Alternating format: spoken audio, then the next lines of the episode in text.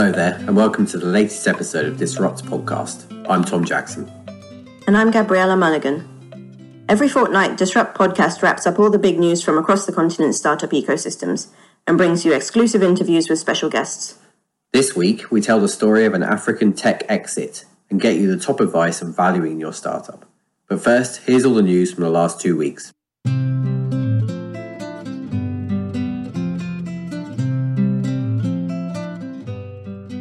Unusual levels of M&A activity in the African tech space in the last fortnight, though the stories of those deals are very differing. Pan-African travel tech company Hotel Online, which provides e-commerce and digital marketing solutions to hotels across Africa, announced it acquired two startups in June, Kenyan experiences platform Cloud9 and Zimbabwean hotel listing service Africa Bookings. Good news indeed for Hotel Online, which in the space of two deals has secured itself an entire B2C arm, the news that tells the story of the African travel sector in the age of COVID. These are share swap deals, not cash buyouts, and came about after Cloud9 and Africa Bookings saw their customer base and revenues wiped out by the pandemic. Never waste a good crisis, they say, and Hotel Online has taken its opportunity to expand here.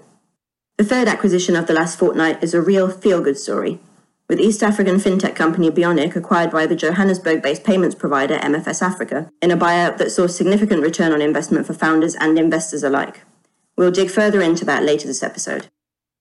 Funding continues to roll in across the continent's tech space.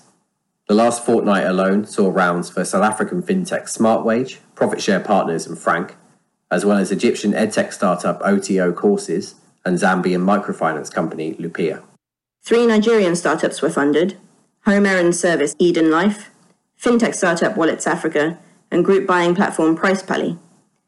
While Ugandan fintech startup Eversend wrapped up its crowdfunding campaign having secured just over a million dollars.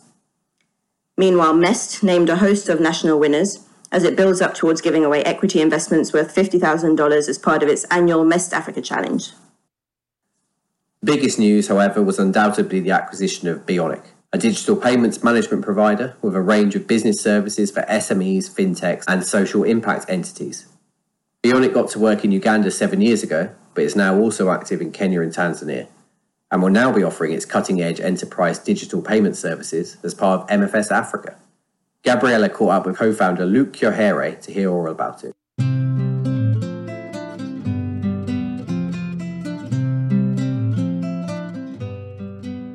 What details can you give us about the acquisition? So we're not disclosing the the actual details of the deal for uh, for various reasons suffice to say that our investors are pretty happy. We got multiples returns back, and um, the folks in the MFS Africa side are pretty happy as well. What sort of multiples returns? You can't give us any numbers. we got some investors who got um, upwards of seven x, um, and you know the average was probably between between five and seven for our investors. So just to step back a little bit, I think you guys launched in 2013? I, would like to say we pivoted in 2013. This version, this pivot of Beyonic, has a 2013 birth date. It took quite a few years for you to become profitable. You needed to hit around the million dollar revenue mark before you you were profitable. Um, that's a long and steep hill to climb. What were you spending money on to be needing to turn over a million dollars before you were profitable? The majority of our spend was and personnel. Um, when we think about a million dollars revenue, we're thinking well. The, the, second the second big thing was infrastructure. So it's in order to build a platform that was world class and that was able to handle the sort of transactions we expected, and in able to, in order to provide the SLAs we expected to provide, we we had to build a, a platform that was pretty solid. And so the biggest spend was people. We had people in each country because it was important to us that we were able to provide that level of service. That, you know, we used to have an internal discussion around, you know, what's the best what's the best company you've called? You just you pick up the phone, you talk to them, you like them. Um, and what was what's the worst one? People had a lot more of the worst examples than best ones because in general people don't don't don't have a great time with customer care and um, usually you call customer care when you're frustrated already and you're not happy, right? And so the bar is pretty high for how you know the person on the other end is going to make you feel better. But we tried to make that our thing, and you know, can we provide can we can we provide a customer care service that we're happy with? Now we didn't always succeed, but we we built relationships with customers that I think were very important. Um, we built trust with customers that I think were very important. And you know, part of the reason why it took a while before you start hitting the, the hockey stick is as a new service that deals with payments, customers are not immediately going to say, you know, great, I want, want to use this thing. They're going to test the waters first because it's money, it's their money that you're um, that you're handling. And so we spent quite a bit of time building out trust with customers. And it got to the point that those customers were talking to other customers. And in fact, you know, by 2016, the majority of our new leads were referrals from other customers. Um, so that's the uh, that's partially why we, we, you know investing in that network, investing in in having people who could who could offer high quality support um, would be one of the probably the majority of our money was spent. And we spend money on security as well, um, and and expansion. The other big part about what we believe made us attractive was the fact that even if we were a domestic player, we were we were in multiple markets. So if if you were another SME, another nonprofit, or another fintech like us who was trying to go from market A to B, you know, anything you could do to reduce the uh, OPEX and CAPEX you had to spend was was something you jump on. So if you're using a platform in country A that was also available in country B, we found that very interesting, and we had a lot of customers who would end up using us in a second country because of that, or even end up making a decision because they could use us in multiple countries. And you know, going from country A to country B is is not easy, and I think people ended we you know people we grossly underestimated the cost of doing that, and just getting it right in the second country and the third country is hard uh, because in the markets we're in, you've got you know just two countries means two tax regimes, to regulatory regimes, um, everything, two currencies, perhaps multiple languages. So everything you're doing is duplicated and then some, and you've got to support this forever. You know, setting up a separate support team.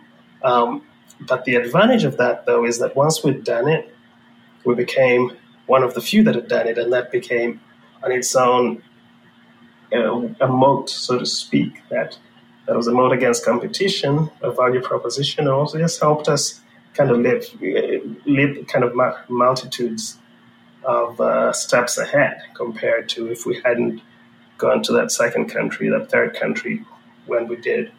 We also prioritized um, what I call first tier connections. Uh, while we could have easily connected to third parties that were connected to those countries, just because the few times we did that, it didn't really work out on the support side. We made it a priority to, to have first tier connections, which meant that we were going almost from the ground up in each country and trying to set up our own infrastructure. So hopefully that explains a little bit about why, yes, we had investments in, in these systems that meant we needed to, to, to reach a certain revenue mark before we were profitable, but it also meant that we were much more valuable as a platform. And where did the spending money come from in that multiple year period? Um, so we raised some money.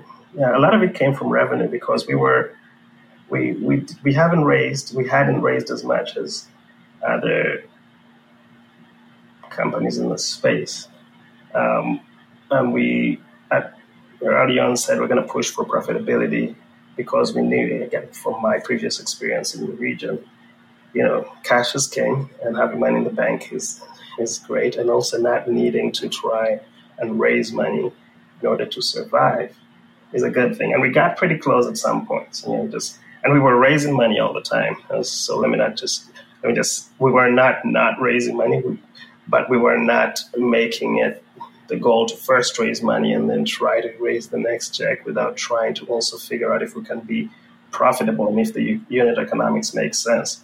Um, and we got pretty close, just like a lot of startups will tell you. You know, there, there are times when we were not really sure that we could make the next couple of months check, you know, and um, there are times when, when I had to take pay cuts, and some of my other execs had to do that just so that we could we could push the the uh, the road the runway out a bit. Um, but we raised money at say a little under a million dollars in the course of our lifetime, which helped um, uh, provide provide runway when we needed it, and we also doubled down on revenue. So the majority of our funding was basically the the, the more mature markets funding entry into the newer markets.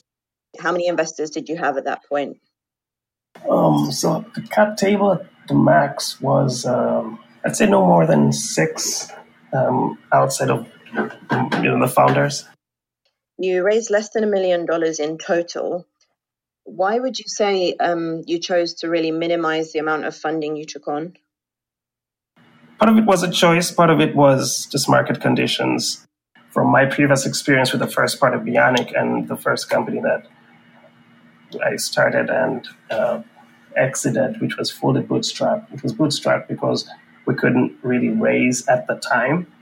And you know, no one was in the mid 2000s, as I said earlier, no one was putting money into a, a company that comes and says, "Hey, uh, we've got servers in the cloud. We want to sell software to people through the internet. Uh, can you please write us a check?" there's not a lot of money around for that sort of thing. Um, and so we bootstrapped, and while we were able to be moderately successful, it wasn't easy, right? And so I made the decision that that I wanted to explore other ways to raise and expand my network.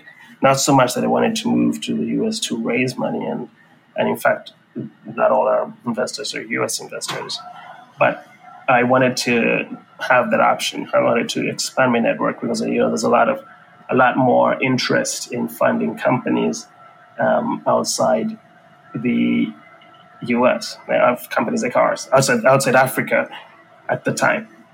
Now, one of the things that I found, which I, I believe is true, is that most people will put money into things and people they're familiar with. And so, if it was hard to raise money as an African in Africa, it was a lot harder. It was quite hard, much harder to raise money as an African in the US than it would be perhaps for an American or someone like that. And, you know, no fault to that's the system, right? That's that's how things are. So we had again, I had to build a lot of trust with a lot of people in order to raise money. The other thing that I I did, which complicated things was that I I set up my life here. So I was a remote founder, and you know, and so if you add that to the fact that you're trying to raise money for a project that, for the most part, is on the other side, the opposite end of another continent, um, it became a little complicated to raise.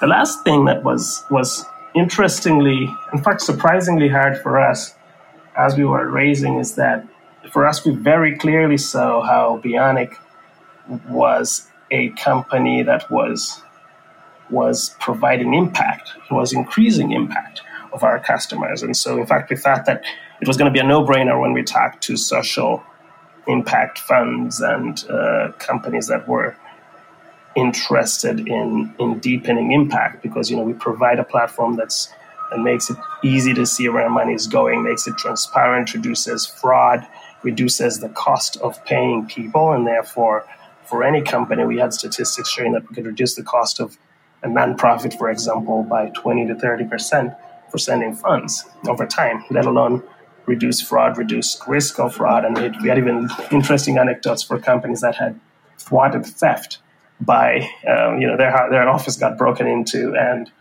the the safe was empty because, you know, the month, the previous month, they had switched to Beyonic's platform, and so they didn't need, really need to have cash around. We had all these things that were clear indicators of impact from our point of view, but when we spoke to uh, social impact funds, we were not checking a box that that we found that most of them had, which was that they generally social impact funds are generally also consumer facing funds. They they invest in business to consumer products for the most part. So being a B2B company made it reduced the the world, the the the basic the, the union of companies or invest of, of, of social impact funds that could put money into beyond even if they liked the story, checked a bunch of boxes, but when it came to you know how many consumers are you directly impacting, we didn't really check that box, and some of them were just wouldn't invest because of that. And so for a number of reasons, um, including the fact that it just became more and more competitive and over time it has become more and more competitive to raise money in general. Um, we didn't raise a ton of money for lack of not for lack of trying, um, but we also didn't want to focus too much on that, which is why we said, you know, let's keep raising. Let's you know, let's and you know we actually started fundraising last year, and that was going really well before the uh, com- acquisition discussion started. When you started Beyonic, what was your end goal? Was the goal to be acquired? I think there was a list of goals, and, and it's hard to think back. I think one of them initially it was there's a problem that's interesting enough for me to spend my time on, and I think I've got a critical solution for it. And that that was the initial driver, and thought that this solution would be cool because it solved the problem and you know I validated that there was there was this need for a problem. And the along the along the way pretty early you start thinking about what does success look like for this? How you know how big can it get or what does it need to get to for me to be to feel like I've sufficiently solved this problem? And you know exit in some form uh, eventually becomes part of the picture. But I think, in fact, initially it was just scale. I think that that I thought that if if this thing could be as big as X, whatever that is, then that'll be that'll be a win, you know. And um, I do think that in some form, you think there'll be a time when this when I'll have to move on from this, but it wasn't necessarily um, the exit in the sense of it will be the way that this thing ends is, you know, an exit happens and that's what I'm going to be striving for. And just last but certainly not least, um, when you look at the negotiation period with MFS Africa, do you have any specific advice for other founders um, from that negotiation period or things to bear in mind? Well, don't negotiate a contract during an epidemic. I think I was pretty impressed by the team we were able to get around us on our side as we started this negotiation. Um, so we used a we had a team of advisors, Icon, out of out of the UK, and a great lady called Monica. So I think sometimes you don't know what you don't know, as a as a founder or, or as you know someone who's in this side of the table, whatever you can do to get more information is helpful. The more information you have is helpful. So he's the law firm I've been using in the past, um, Nutter out of uh, out of Boston, I believe, and um, that was them plus the advisors we had plus our own board were pretty helpful in negotiations. Um, it also helped that the people we were, in, we were negotiating with on the other side were people we knew and had known for a while. I I think that uh, there's a time, perhaps a couple of years ago, when we when when we reached out and started talking to folks with the intent of potentially exploring acquisitions, and it's very different when it's that thing when you're actually in the market versus when you're talking about something that is, you know, starts as a commercial deal or it makes sense a partnership of some sort that eventually turns into something else because you have some history there. Um, advice to folks: chances are that you know acquisition targets on either end are people, companies you know and have worked with. So uh, work with us maintain good relationships with your partners because I think that that's how you build out the the trust that brings people to the table. Um, yeah, and I, you know, it's it's a long process. I think our our discussion process was actually truncated. Um, ended up being about eight months.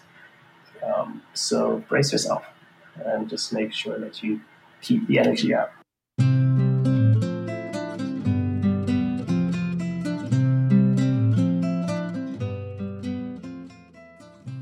A major landmark for the African tech startup space, then, and everyone at Disrupt Africa offers their congratulations to the Beyonic team and indeed the MFS Africa team on the deal. The sale price, of course, is undisclosed, but was one that apparently suited all parties. When it comes to negotiating acquisitions and indeed funding rounds, valuations are crucial. But alighting on a valuation and agreeing upon one with potential acquirers or investors is fraught with hazards, especially in Africa, where there are relatively few comparables. Here's angel investor Tomi Davies to take us through the things you need to bear in mind when valuing your business.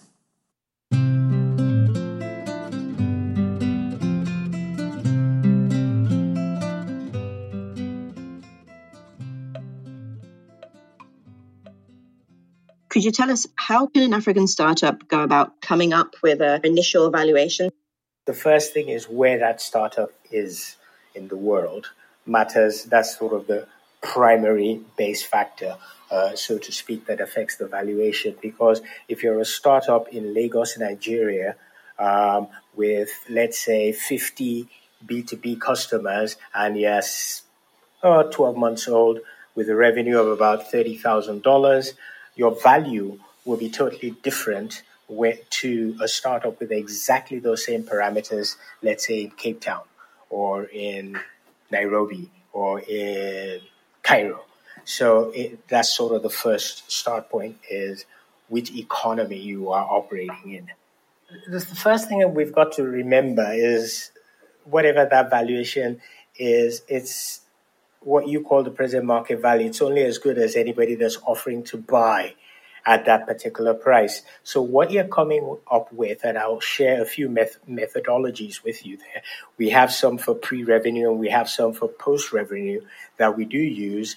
Um, your, your estimate is only as good as the offer it gets. So it's a two-way thing. Valuations are dependent on the founders. They're dependent on the team. They're dependent on the stage of the startup. Are you in ideation? Do you have a minimum viable product? Are you looking for product market fit? Are you in growth? Do you have traction? Um, which industry you're in? Is it one that's in current growth? Is it one that has future potential? Um, what's the competition like? What customers do you have today or could you get tomorrow?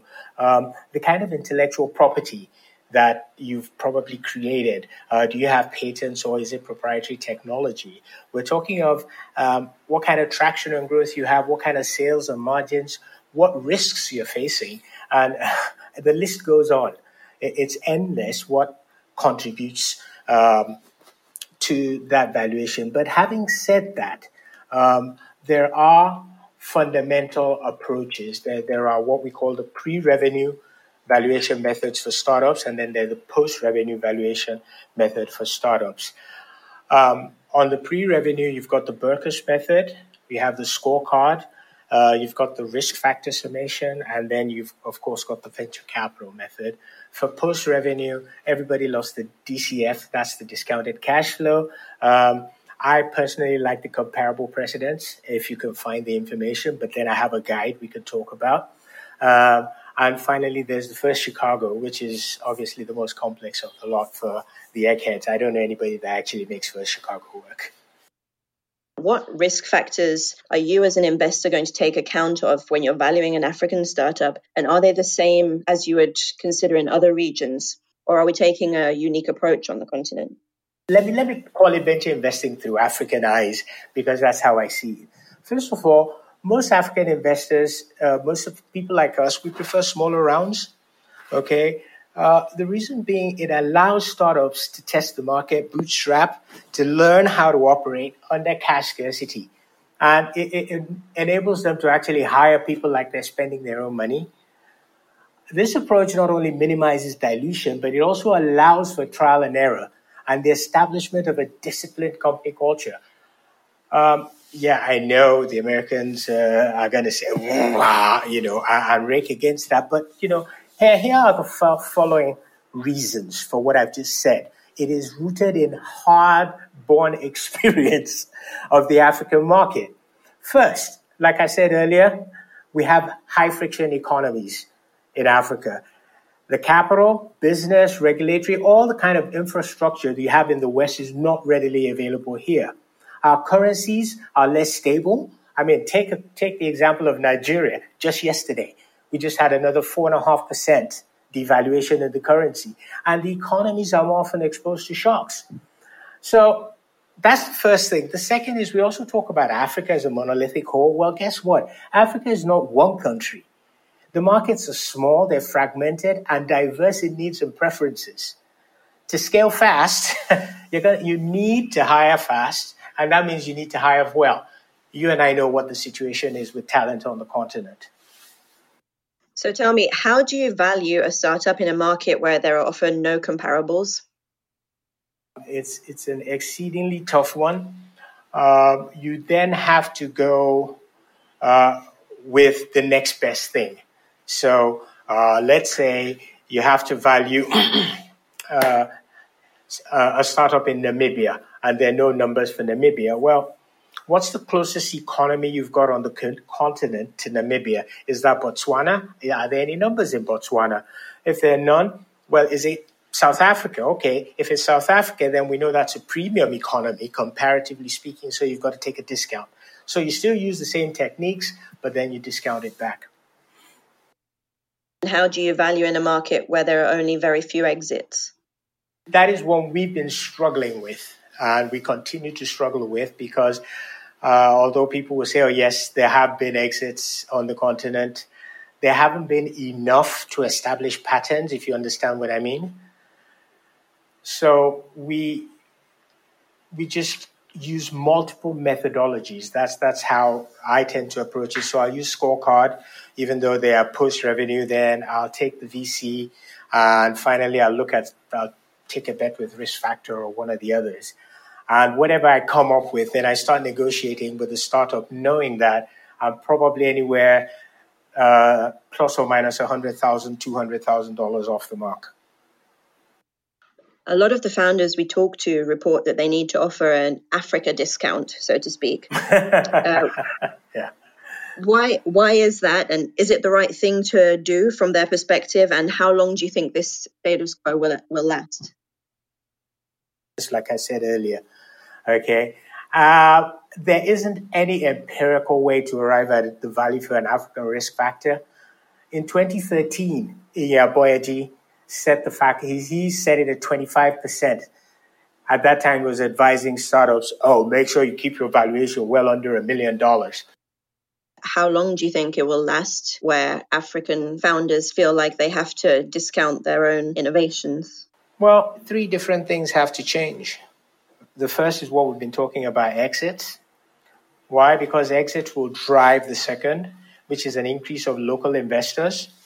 And if you've got local local money competing with international cash, which isn't the case right now, it's like 80-20 or even 90-10 depending on who you talk to. When it gets to 50-50 or it's even 60-40, that whole discount concept is going to evaporate. How much equity do you give away? You never give equity away.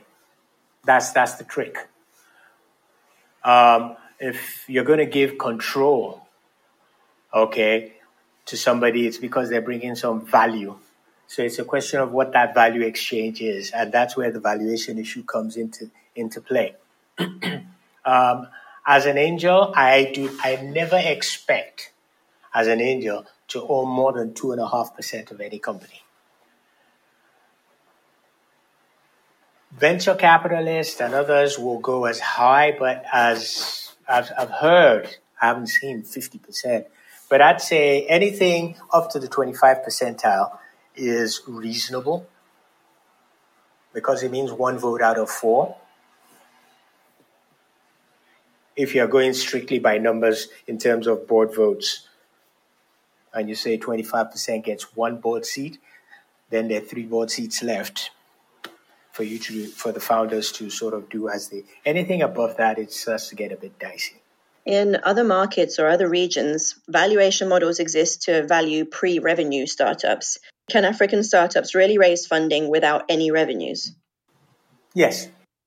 And we do that all the time. In fact i am as i speak to you just earlier today i sent the um, pitch deck for a pre-revenue startup to my syndicate for to look at for investment. Um, I've been working with them for a number of months to get them, like I said, investment ready. So yes, we do do it. It's not the preferred. Preferred is post revenue, showing month on month growth. But there are some ideas and some founders that you just say, no, we, we've got to do this. This is just, you can't let this pass. So the answer is yes. What's the thing you're looking for? Uh, there, there, it's a triangle you're actually looking for. I, I call it a magic triangle. First, it's the right idea. Okay. The second, so it's the right idea of a product or service. The second is for the right market. And the third part of the triangle is being delivered by the right person. With your investor hat on, when an African founder comes to you looking for funding, what valuation methods or calculations um, would impress you or help you the most if they put forward to get a conversation started with you? Uh, I always, exp- if you don't know anything else, at least know scorecard. Okay, uh, it's the angel's favorite worldwide, and why is that? Is because it does allow me the flexibility of my experience to judge certain things. That's that's the real reason. Um, but there are quite a number of methods out there, and you just need to familiarize yourself with one or two or three of them. Um, I advise all angels never, ever, ever use one valuation method for a startup and think that's it. Minimum is three. Okay, ideal is five, but nobody ever gets five. I'm usually between two and three myself. Um, but for pre-revenue, you have the Berkus method, you have the scorecard method, you have the risk factor summation, you have venture capital. Some of us, including yours truly, actually use these methods even for post revenue. But post revenue, typically it's DCF, which is the discounted cash flow, and comparable precedent transactions. That is others that have gone before. Nobody really uses First Chicago. So um, if you consider those are six different approaches you can use to arrive at a number for a startup.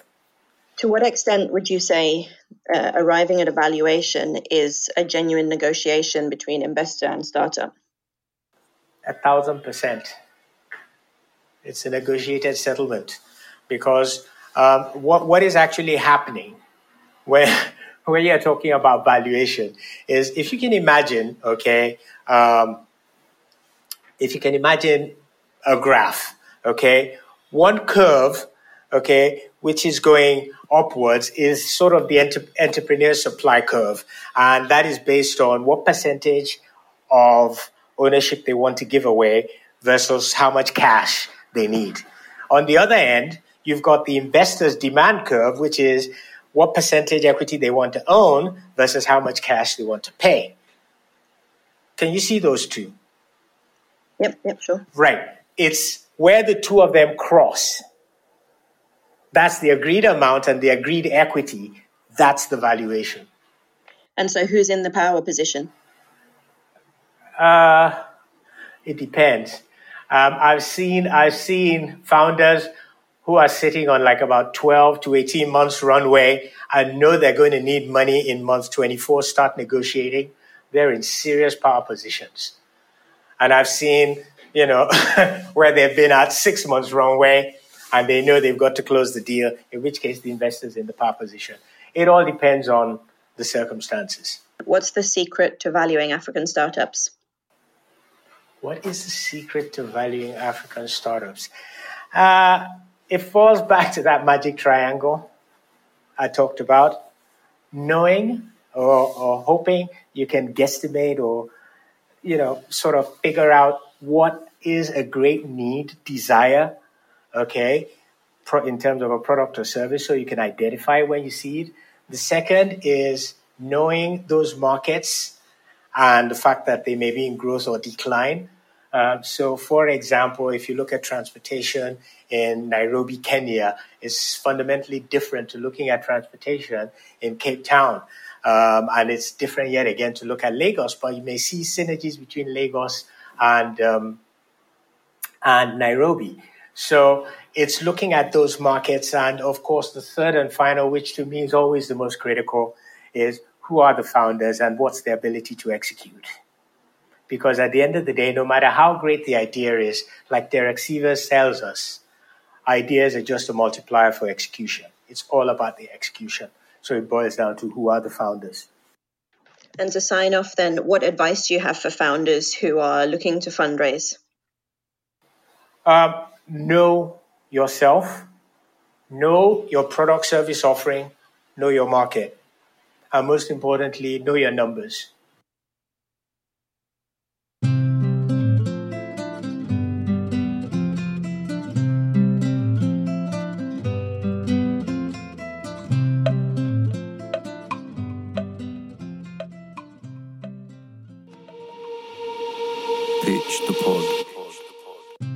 Hello, my name is Emeka Bakalu. I'm the CEO of Ide Shop. We connect shoppers with local retailers by building technology around existing behaviors, networks, and platforms. Using our WhatsApp chatbots, shoppers can find products, services, and stores near their location. The bot uses NLP to achieve a seamless conversational experience while highlighting key information that improves conversion rates. The chatbot has been used over a thousand times in 20 countries since our launch last month. We have also developed a SaaS product that enables retail con- companies anywhere in the world to launch a similar chatbot in less than a month.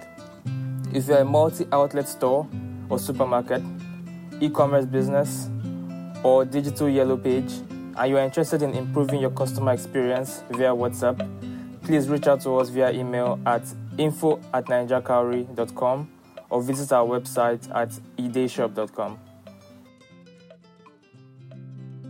That's it for the latest episode of Disrupt Podcast. We hope you enjoyed it, and please do tell your friends and colleagues to check it out on any podcasting platform. We'll see you again next time. Bye. Bye.